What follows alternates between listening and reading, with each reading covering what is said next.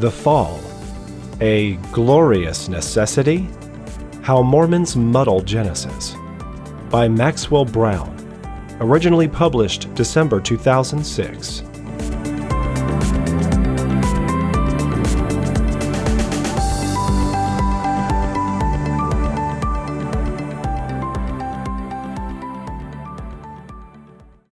Our view is that Adam made a good decision.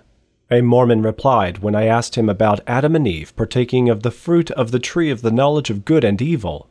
Read Genesis 3.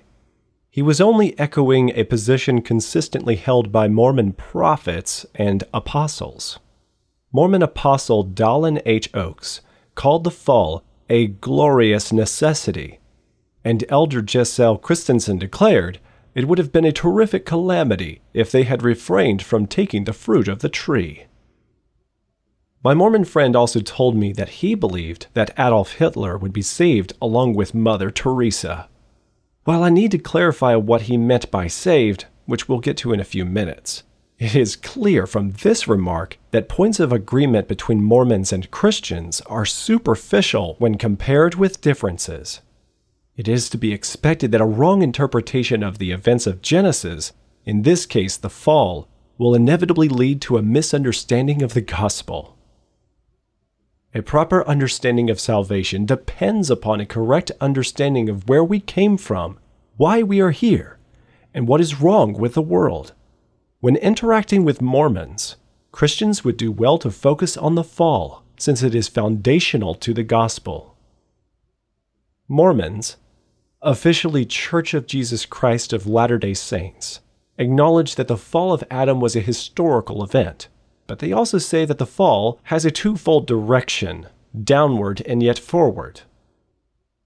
The Bible is only one of four books that the Mormons get their doctrines from, called Standard Works the Book of Mormon, the Bible, the Doctrine and Covenants, and the Pearl of Great Price. The Book of Mormon says, and now, behold, if Adam had not transgressed, he would not have fallen, but he would have remained in the Garden of Eden. And all things which were created must have remained in the same state in which they were created. And they must have remained forever and had no end. And they would have had no children. Wherefore they would have remained in a state of innocence, having no joy, for they knew no misery, doing no good, for they knew no sin 2 Nephi 2 22 through 23. Mormons believe that Adam and Eve had physical bodies not yet subject to death and not yet capable of procreation. Mormon leaders have not clearly stated why a man and a woman living in a completed creation and free from the effects of physical and spiritual corruption were not able to procreate. Some Mormons have suggested that the fall brought about required changes in their bodies, including the circulation of blood and other modifications as well. But this is contrary to the Bible's teaching that God finished creating on the sixth day and that all that he had made was very good. Genesis 1:31. Surely functional reproductive systems were part of a completed creation, especially since God commanded Adam and Eve to increase in number. Genesis 1:28. It is even more difficult to understand how the introduction of sin and death into the world played a positive role in enabling them to have offspring. From a biblical perspective, complications in conception and birth defects are associated with the curse, but Mormons link the ability to reproduce with the introduction of death into the world. So, how do Mormons reconcile the fact that God gave a command to be fruitful and multiply? Genesis 1:28 along with the contradictory command not to take fruit from the forbidden tree, the eating of which Mormons say enabled them to carry out the command to multiply. Mormons respond by saying Adam's disobedience was part of God's program, so it was not really a sin. Adam was fulfilling the important role of introducing morality into the world so that his offspring could embark upon the Mormon plan of salvation. Mormons say that Adam transgressed, violated a formal prohibition, but did not sin, do something inherently wrong, because he made the right decision in light of God's plan of salvation. Mormon leaders have also taught that God was merely making a statement of fact when he told them of the consequences of taking the fruit. For example, they could take of all of the other trees without consequences, but they could not take of the forbidden tree without consequences. This comes from the pearl of great price. But of the tree of the knowledge of good and evil thou shalt not eat of it. Nevertheless, thou mayest choose for thyself, for it is given unto thee. But remember that I forbid it, for in the day thou eatest thereof, thou shalt surely die. Moses 3:17 Mormon scriptures portray God's commands to Adam as ambiguous and contradictory. By contrast, Genesis is logically consistent. God gives a clear prohibition regarding the tree of the knowledge of good and evil, and a warning of judgment that will inevitably follow disobedience. Genesis 2:16 through 17. Adam and Eve disobey God and hide from him as a result of the shame. God indicts them for breaking his command in Genesis 11 and judges them 14 through 19. The Bible is completely consistent. By contrast, the Mormon scriptures have them rejoicing at their disobedience. Mormon scriptures portray God's command to Adam as ambiguous and contradictory. Moses 5 10 and 11. And in that day Adam blessed God and was filled, and began to prophesy concerning all of the families of the earth, saying, Blessed be the name of God, for because of my transgression my eyes are opened, and in this life I shall have joy, and again in the flesh I shall see God. And Eve his wife heard all these things, and was glad, saying, Were it not for our transgression, we never should have had seed, and never should have known good and evil, and the joy of our redemption, and the eternal life which God giveth unto all the obedient. We can only understand this passage in the light of the Mormon concept of salvation. Mormon founder Joseph Smith, Jr., 1845 to 1844, taught that before we were born on earth, all human beings lived in a pre existent state as spirit children of God. We enter the physical world for a period of probation, which has the eventual goal of exaltation, meaning promotion to godhood. This plan of salvation is also called the law of eternal progression. Mormons teach that God was once a man as we are, he is now an exalted man of flesh and bones, and we can become like him through our obedience to the Mormon gospel. Eternal progression follows consistently from a glorification of the fall of Adam.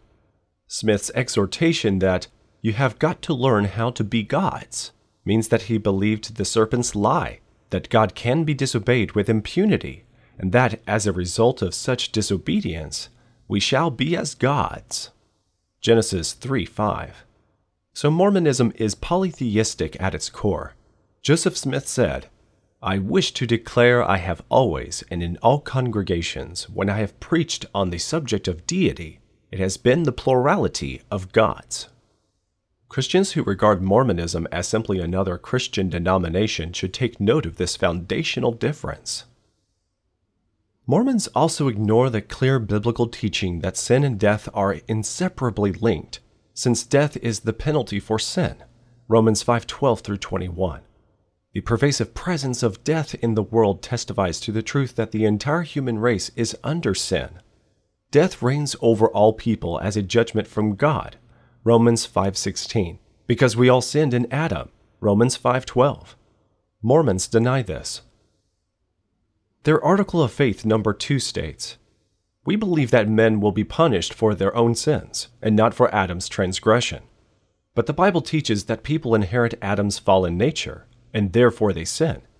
By one man's disobedience many were made sinners. Romans 5:19. Also all have sinned individually. Romans 3:23. While Mormons work to eradicate sinful behavior, they do not address the issue at its source fallen human nature. By contrast, the central issue in Christianity is not individual sins, but the fallen nature that produces sins. The Bible teaches that the death brought in by Adam makes the new birth necessary. 1 Corinthians 15 20 through 23.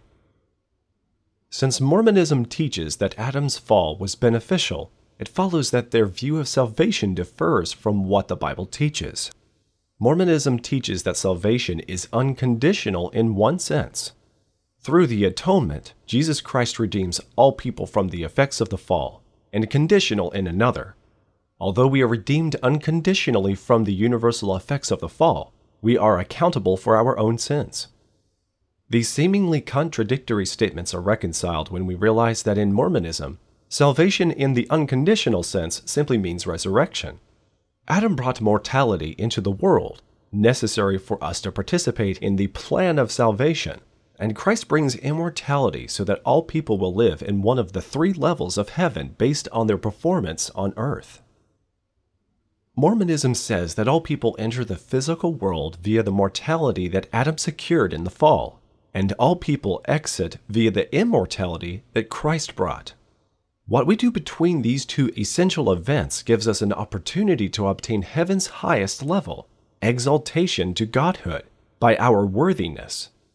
The Bible declares that by grace you have been saved through faith, not by works. Ephesians 2 8 through 9. While the Book of Mormon affirms it is by grace that we are saved, after all we can do. 2 Nephi 25 23.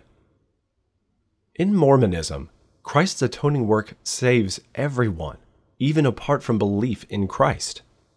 This is why Hitler and Mother Teresa are both saved, resurrected to live in one of the three levels of heaven. Mormons often quote 1 Corinthians 15:22 to justify this position. For as in Adam all die, even so in Christ shall all be made alive. However, 1 Corinthians 15:22 limits those made alive to people who are in Christ, and the Bible teaches consistently that faith, trust in Christ, is required to benefit from any aspect of his atoning work. For example, see John 3:36. Mormonism downplays Adam's sin and the resulting judgment from God by teaching that the fall made it possible for us to actually become gods.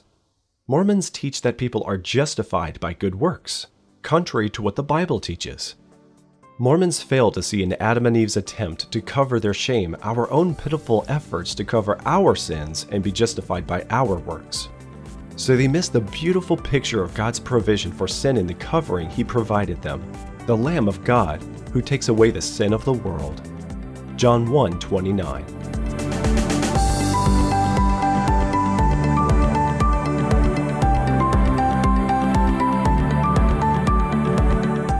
People want to understand where we all came from, so the scientific community, religions, and education systems have each rose to the challenge to give answer to why we're all here and where we're going. One way or another, we're all limited by the number of facts and opinions we can gather and assess. Evolutionists and creationists and Mormons should all be aware of the facts, though, no matter what, before they draw conclusions or debate origins and reality itself. If you want the answers to evolution's most perplexing claims, you'll want to get a copy of the Creation Answers book. It provides biblical answers to over 60 questions that everyone should be informed on. Like, what about radiocarbon dating? How did all the animals fit on Noah's Ark? Where did all the human fossils go? And how did bad things come about in the first place?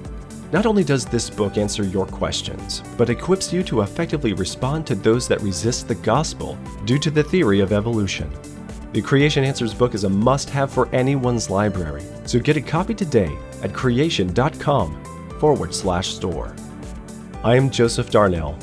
For all of us at Creation Ministries International from around the world, thanks for listening.